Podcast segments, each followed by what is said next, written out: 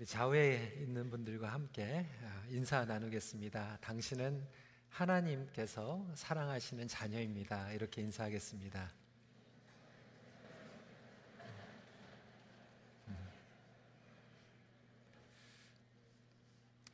저희가 지난주까지는 구약 소선지서를 함께 봤습니다.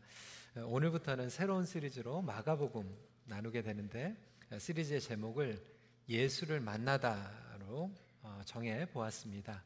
그래서 오늘은 마가복음 1장에서 온전한 복음을 만나다라고 하는 제목으로 함께 말씀을 나누겠습니다. 예수님을 만남으로 온전한 복음을 깨닫게 됩니다. 예수님이 복음의 시작이고 끝이기 때문에 그렇습니다. 여러분께서는 복음을 과연 어떠한 의미로 가지고 계십니까? 여러분들에게는 복음이 어떤 의미를 가지고 있습니까? 선교지에 가는 경우에 종종 좀 제 마음을 불편하게 하는 그런 부분들이 있습니다. 한국이나 이제 북미에서 조금 못 사는 나라에 갔을 때 많은 분들이 복음을 전할 때 이렇게 전합니다. 여러분, 우리나라도 1960년도, 1970년도에 참 못 살았습니다. 가난했습니다. 그런데 예수님의 복음을 듣고 나니까 잘 살게 됐습니다. 여러분들도 예수님을 믿으면 여러분들의 나라도 잘 살 수 있습니다. 그러면 아멘하고 이제 난리가 납니다. 이제 나라의 발전, 복음을 들으면 우리가 형편이 좋아지고 경제적으로 좋아지는, 어떻게 보면 그런 기복적인 시각 가운데에서 복음을 받아들이게 됩니다. 어떤 데에 가면 떡을 받기 위해서 복음을 듣습니다. 물품을 보조받고 도움을 받기 위해서 복음을 듣게 됩니다. 또 어떤 경우에는 병고침을 받기 위해서 간절한 마음으로 찾아오죠. 물론 예수님께서는 오병이어의 기적을 통하여서 떡을 주셨고 병을 고쳐주셨습니다. 악한 영을 쫓아내시기도 하였습니다. 하지만 그것이 복음의 전부는 아니었다라고 하는 것이죠. 우리는 자칫 잘못하면 이 복음에 대해서 편협적인 오해를 할 때가 있습니다. 우리가 전도 훈련을 할 때도 때로는 시간이 길지 않기 때문에 간단하게 복음을 전하길 또 원하고, 또 그렇게 훈련을 받다 보니까 자칫 이 복음을 전하면 마치 복음이라고 하는 것은 우리가 단지 죽어서 천국에 들어가기 위한 그러한 개런티 정도로 받아들일 때가 있다라고 하는 거예요. 어떤 경우에는 또 하나님의 성품에 대해서, 그리고 하나님께서 하신 거에 대해서 초점을 돌리는 게 아니라 하나님께서 과연 나에게 주신 뜻은 무엇인가에 또 초점을 둘 때도 있습니다. 그러다 보니까 이 복음이 수단적인 도구로 전락해 버릴 수 있다라고 하는 거예요. 여러분, 복음은 도구가 아닙니다. 복음은 또한 이념이나 교리도 아닙니다. 복음은 인격인 줄 믿으시기 바랍니다. 예수님이 복음이기 때문에 그렇습니다. 여호와께 돌아가자라고 우리는 계속해서 외치고 있습니다. 어떻게 여호와께 돌아갈 수 있겠습니까? 결국 예수님과의 만남과 동행으로만 여호와께 돌아갈 수 있습니다. 그런 의미에서 오늘부터 저희가 마가복음을 통하여 예수님을 다시 깊게 만나기를 원합니다. 이번 시리즈를 통하여서 예수 그리스도를 알지 못했던 분들이 예수님을 새롭게 만나고, 그리고 예전에 내가 알고 있었던 그 복음, 그리고 예수님보다 더욱더 깊은 의미의 복음을 깨닫는 시간이 되기를 원합니다. 마가복음의 기원은요, 베드로였습니다.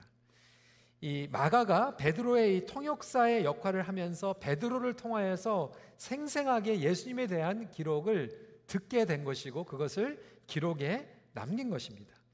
그래서 이 복음서 가운데에서도 이 마가복음은 굉장히 짧습니다. 그런데 이 액션 드라마 같아요. 영화로 얘기하면 어드벤처 드라마입니다. 그래서 굉장히 생동감이 넘칩니다.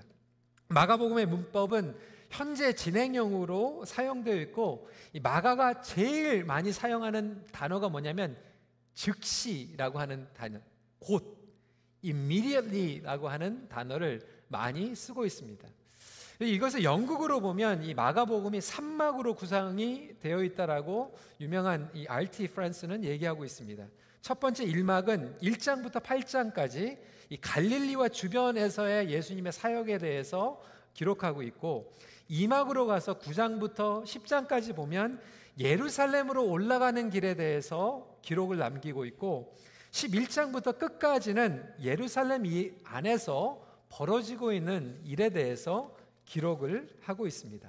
근데 오늘 본문은 첫 장으로서 예수 그리스도의 복음이 시작됨을 알리고 있습니다. 1절은 이렇게 기록합니다. 하나님의 아들 예수 그리스도의 복음의 시작이라. 예수님의 시작이 곧 복음의 시작이라고 우리에게 선포하고 있는 것입니다. 여러분, 우리는 이 복음이라고 하는 얘기를 너무나도 많이 들었어요. 매주 주일마다 우리는 복음이라고 듣습니다.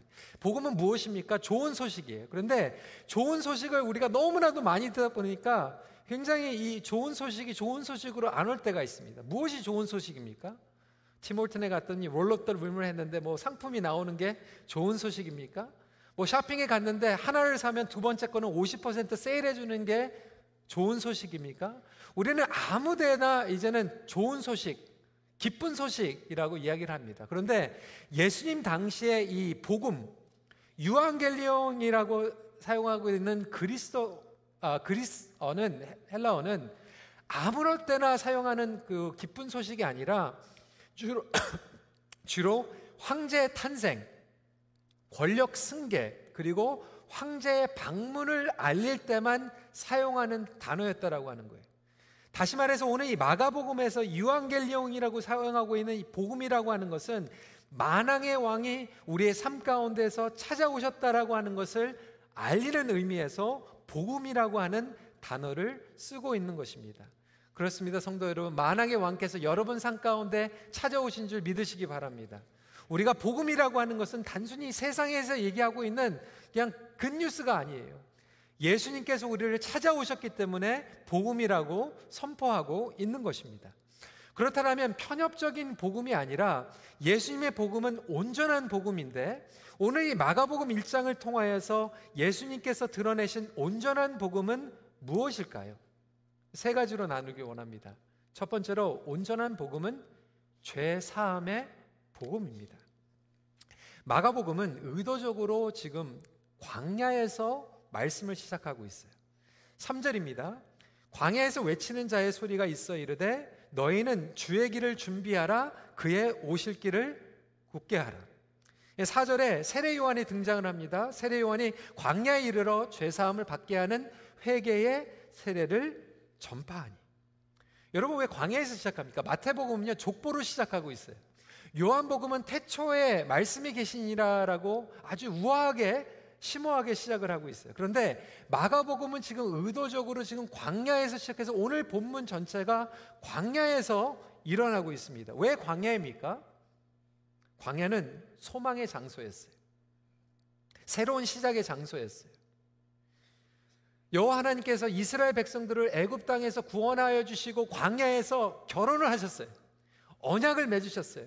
하나님의 말씀이 임했고 하나님이 어떠한 분이시고 그들의 정체성을 깨달은 곳이 바로 광야였기 때문에 마가복음은 첫 번째 세팅을 복음이 나타났다로 얘기하면서 광야에서 시작을 하고 있는 것입니다.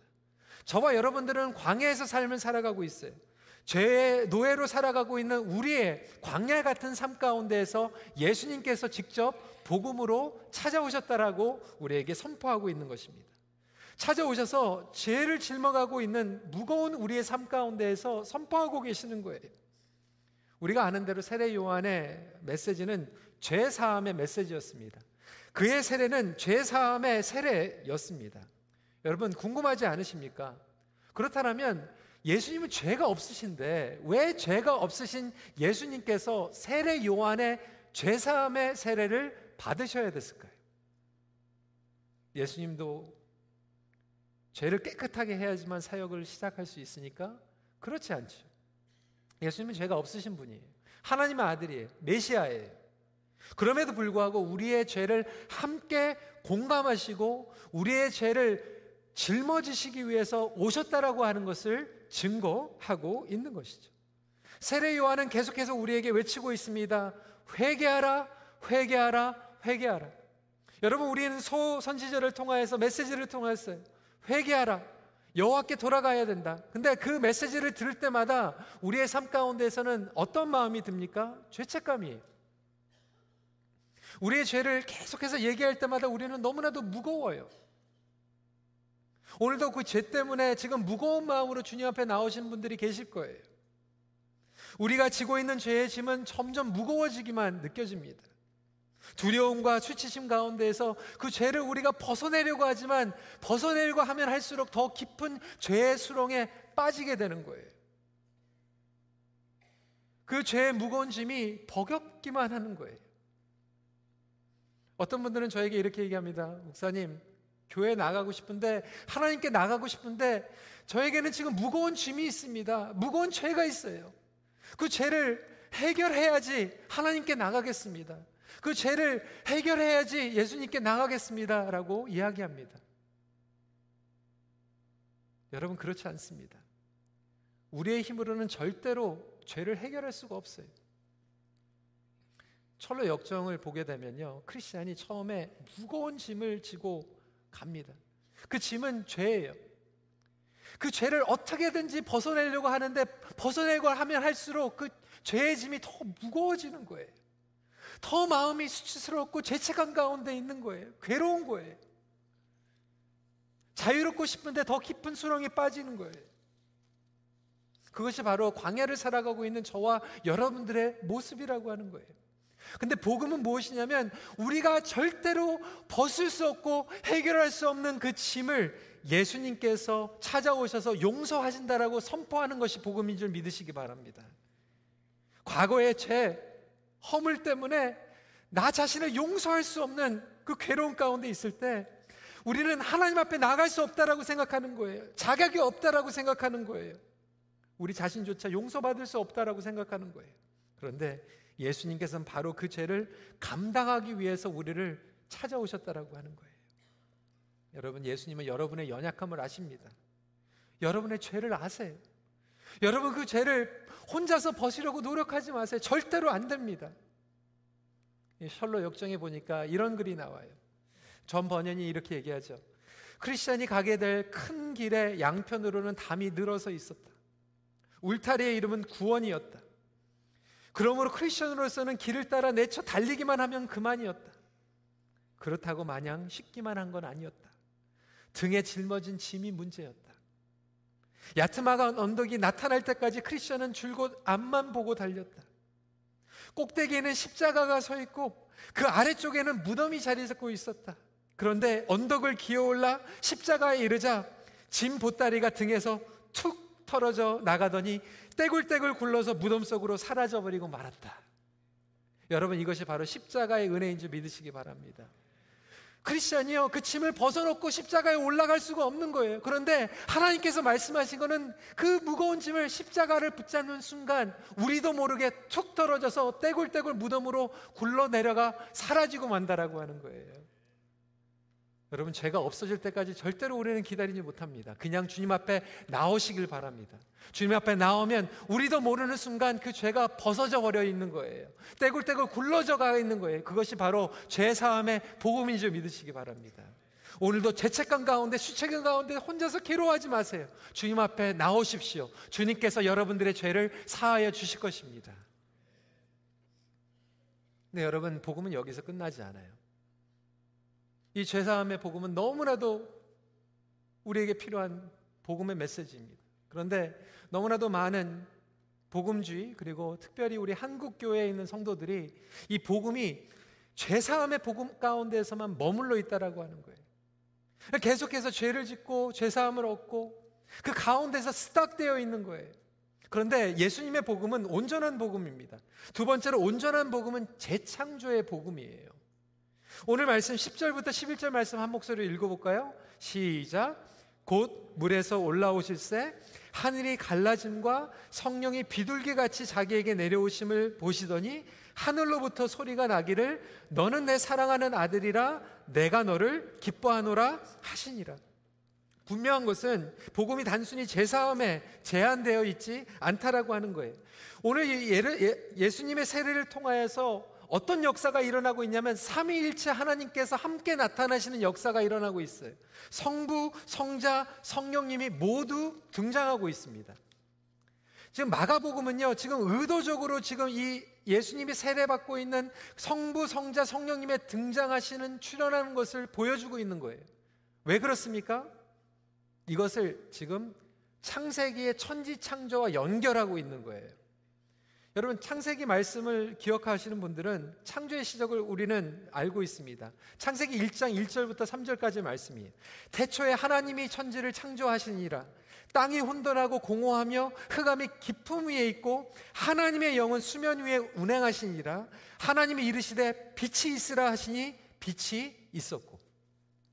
여러분, 천지창조가 어떻게 일어납니까? 성부, 성자, 성령님이 함께 역사하시면서 천지창조가 일어나게 된 거예요.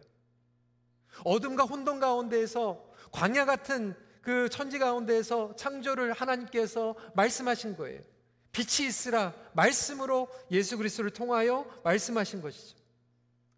마찬가지로 성부, 성자, 성령이 함께 예수 그리스도의 복음과 사역을 통하여서 재창조를 할 수 있다라고, 창조주만이 잘못된 것을 재창조하실 수 있다라고 하는 거예요. 여러분, 고장난 물건이 왔는데 벌금만 제해준다고 그러면 그게 복음이 아니에요. 돈 안 받겠다고 하면 그게 복음입니까? 페널티 안 받겠다고 하면? 잘못된 물건이 오면 그것을 고치고 새로운 물품으로 바꿔주는 게 복음이에요. 그런데 왜 우리는 복음을 그냥 잘못된 것을 그냥 죄사함 받는 것으로만 끝납니까? 하나님의 복음은 온전한 복음이에요. 재창조의 복음이에요. 예수 그리스도는 재창조된 삶의 왕으로 오신 줄 믿으시기 바랍니다. 그의 온전한 다스림 가운데서 죄와 타락으로 오염된 이 세상을 하나님 안에서 거할 때 새롭게 살 수 있다라고 우리에게 복음을 선포하고 있는 것입니다. 관계 구속 가운데에서, 일터와 세상적인 가치관 가운데에서 이제는 자유하여서 새롭게 관계를 맺어가는 것이 복음의 능력입니다.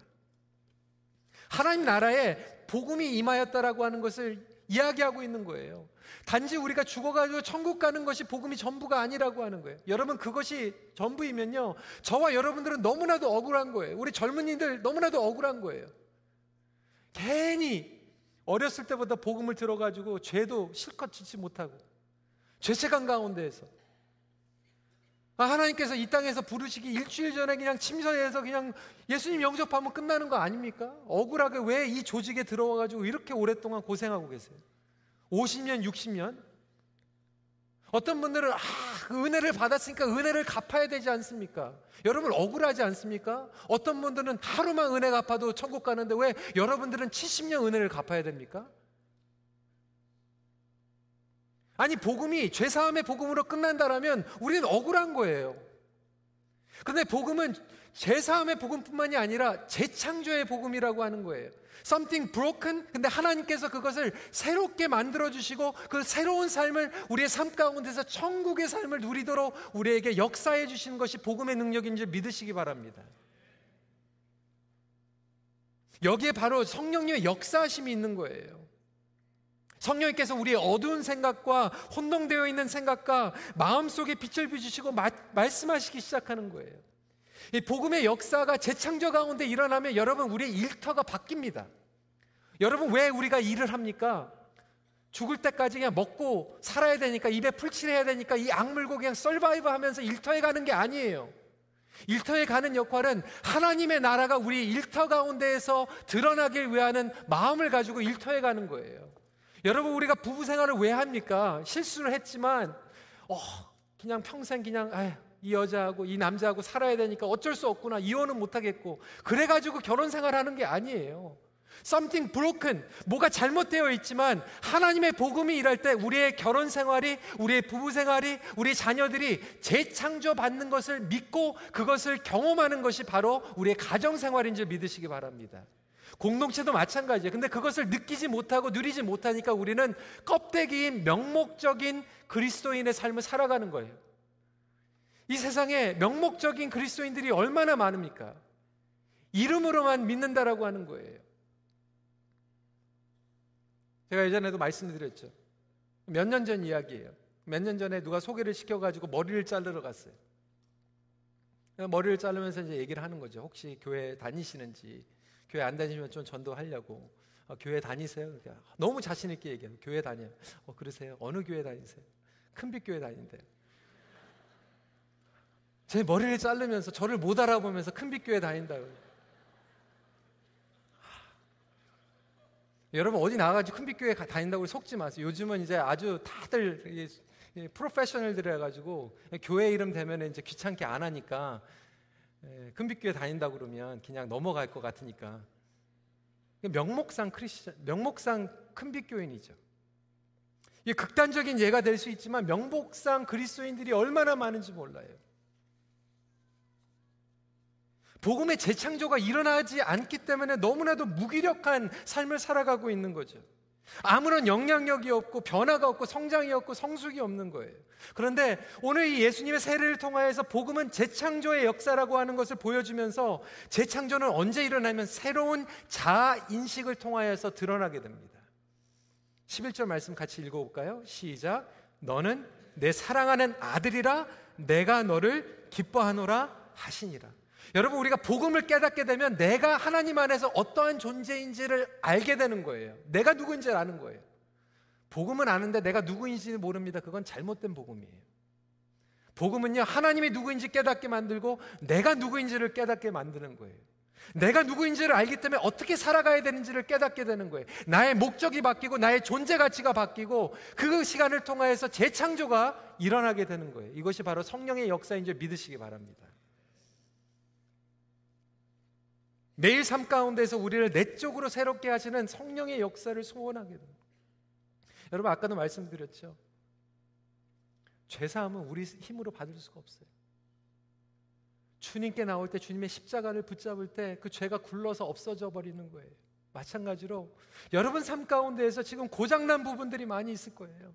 여러분들의 관계가 고장나 있고 어긋나 있고 정말 죄와 그 수치심 가운데서 어떻게든지 그걸 고쳐보려고 하는데 내 힘으로는 고쳐지지가 않는 거예요.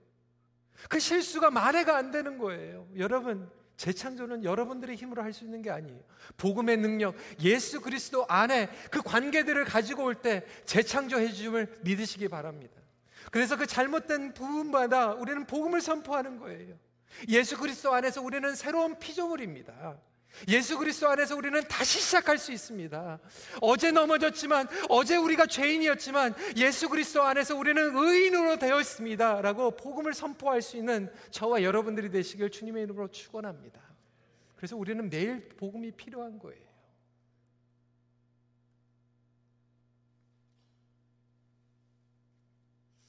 여러분 결혼 생활도 복음 가운데에서 새롭게 될 수 있고요, 어긋나 있는 자녀와의 그 관계가 복음 안에서 다시 한번 일어날 수 있고요, 정말로 용서할 수 없는 나의 죄가 다시 한번 복음 가운데에서 새롭게 주님의 은혜 가운데 나아갈 수 있다라면 그 복음을 붙잡고 달려갈 수 있기를 소원합니다.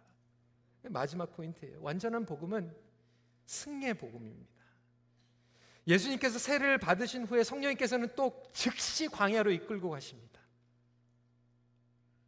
여러분 우리는 마태복음과 누가복음을 읽었기 때문에 예수님께서 광야에서 금식하시면서 사단의 유혹을 받은 걸 우리는 알고 있어요. 세 가지 유혹 받죠.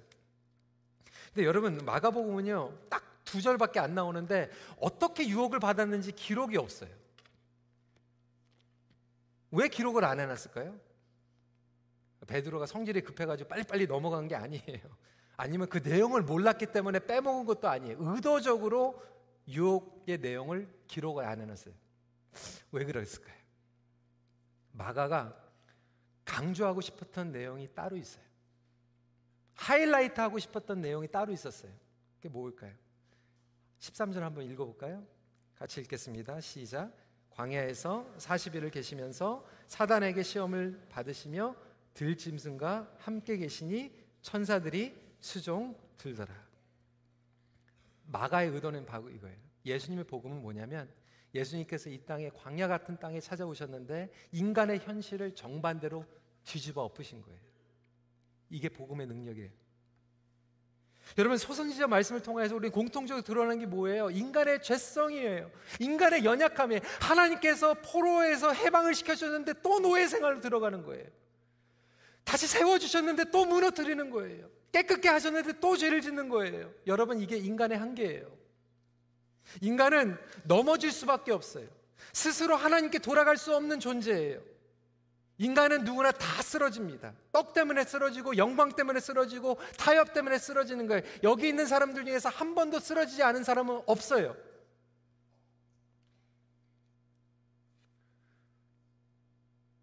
여러분, 실망하지 마세요. 뉴스 보고 뭐 누구 아무개 떨어졌다, 아무개 뭐 실수했다, 죄졌다, 어느 교회 잘못됐다, 실망하지 마세요. 당연한 거예요. 그것 때문에 회의감 들을 필요도 없어요. 인간적으로 보면 너무나도 당연한 거예요. 왜? 아까도 말씀을 드렸죠. 마가는요, 지금 창세기와 지금 마가복음 1장과 연결시키고 있는 거예요. 예수님께서는 뒤집어 엎으셨다고 했는데, 여러분, 창세기로 들어가면요, 인간은요, 첫 번째 아담은 에덴 동산이라고 하는 인간이 가질 수 있는 그 완벽하고 최상의 상태에서 모든 것들을 다 가졌는데 추락하고 말아요.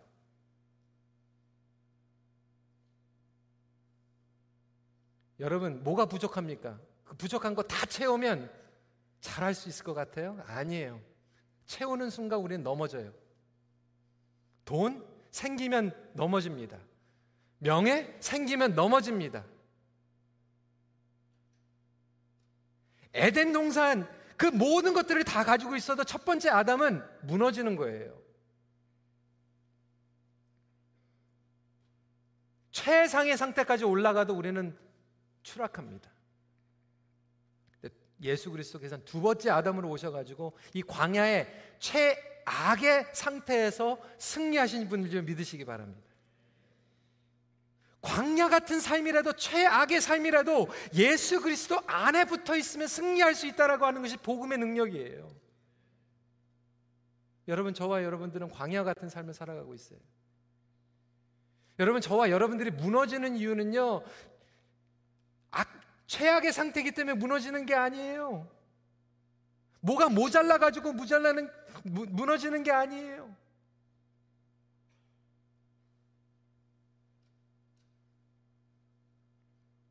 예수 그리스도와 동행하지 않기 때문에 넘어지는 거예요.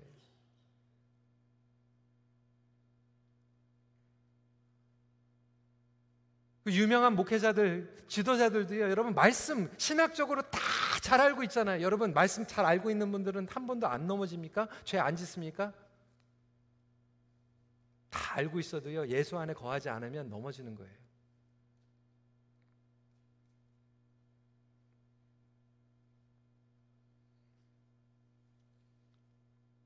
성공, 올라가 보세요. 쓰러집니다. 오히려 우리가 쓰러질 수밖에 없는 존재라고 하는 것을 붙잡고 예수님과 늘 함께 가는 자들이 예수 안에서 승리를 경험한다라고 하는 것이 복음의 능력입니다. 예수 그리스도 안에서만 승리를 경험할 수 있는 거예요. 여러분, 그래서 마가복음은요, 우리에게 증거하고 있는 거예요. 아담은요, 그 나무 때문에 저주받습니다. 선악과 나무 때문에. 예수님께서는 그 나무를요, 십자가로 우리에게 구원을 베푸십니다. 우리의 축복으로 만들어주십니다. 여러분, 저와 여러분들이 나의 연약함과 죄 때문에 저주를 받았다고 생각하는 그 영역들이 예수 그리스도에 거하면 십자가의 능력으로 그것이 구원의 통로가 되고 축복의 통로가 되고 다른 사람들에게 쓰임받는 통로로 바꿔주신다라고 하는 것을 마가복음을 통해서 우리에게 보여주고 계시는 거예요. 그것이 바로 온전한 복음인 줄 믿으시기 바랍니다. 성도 여러분, 승리는 무엇입니까? 더 이상 노예로 살아가지 않는 거예요. 자유함을 누리는 거예요. 평강을 누리는 거예요. 최악의 상태에서도 인간적으로 열악한 상황 가운데서 우리는 승리를 경험할 수 있다라고 하는 거예요. 여러분, 힘든 삶 가운데 계십니까? 최악입니까? 광야입니까? 그 광야에서 예수 그리스도 안에 거할 때 승리를 경험하시길 주님의 이름으로 선포합니다. 말씀을 정리합니다. 사단은 여전히 우리를 넘어뜨리려고 합니다. 복음을 듣지 못하게 합니다. 폐계와 실패감 가운데에서 우리를 노예로 살아가기를 원하며 거짓말합니다. 여러분, 여러분들이 해결할 수 없어요. 주님 앞에 나오십시오. 세상을 살아가고 있는 우리에게 복음으로 나타나신 예수 그리스도를 붙잡으십시오. 그분을 통해서 죄사함을 받을 수 있습니다. 재창조를 받을 수 있습니다. 승리할 수 있습니다. 이것이 온전한 복음의 능력입니다. 과연 나는 매일 복음을 듣고 있는가? 과연 나는 매일 복음을 경험하고 있는가? 매일 온전한 복음이신 예수님을 만나십시오. 같이 기도하겠습니다.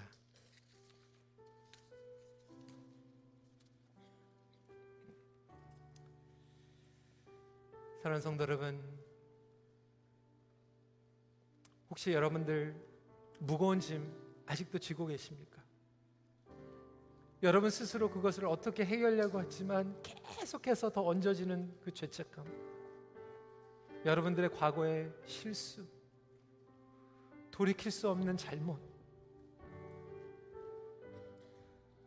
사단은 우리로 하여금 그 정죄감과 죄책감 가운데서 더 무거운, 그리고 더 깊은 수렁에 빠지게 만들고 있어요. 여러분 그거 해결할 수 없어요. 해결하지 마세요. 절대로 안 됩니다. 그냥 주님께 나오세요. 주님을 붙잡으세요. 그 순간 여러분들의 그 짐을 예수님께서 걷어가실 거예요. 주님, 나의 죄가 오늘 이 시간에 그 십자가의 은혜로 사함을 받길 원합니다. 주님, 저를 긍휼히 여겨주시옵소서. 이렇게 같이 기도하길 원하고요. 두 번째로, 우리 성도님 가운데에서는 죄사함의 확신은 있지만 이 재창조를 경험하지 못하는 분들이 너무나도 많이 있을 수 있어요. 삶의 능력이 없고 망가진 것, 잘못된 것, 어떻게든지 아직도 복음을 안다고 하면서도 내가 그걸 고쳐보려고, 어떻게든지 그걸 픽스해 보려고 안간힘을 다하면서 살아가고 있는, 오늘 주님의 음성을 들으세요. 사랑하는 나의 아들아, 사랑하는 나의 딸아, 너는 내 거야. 내 자녀야. 내가 너를 사랑한다.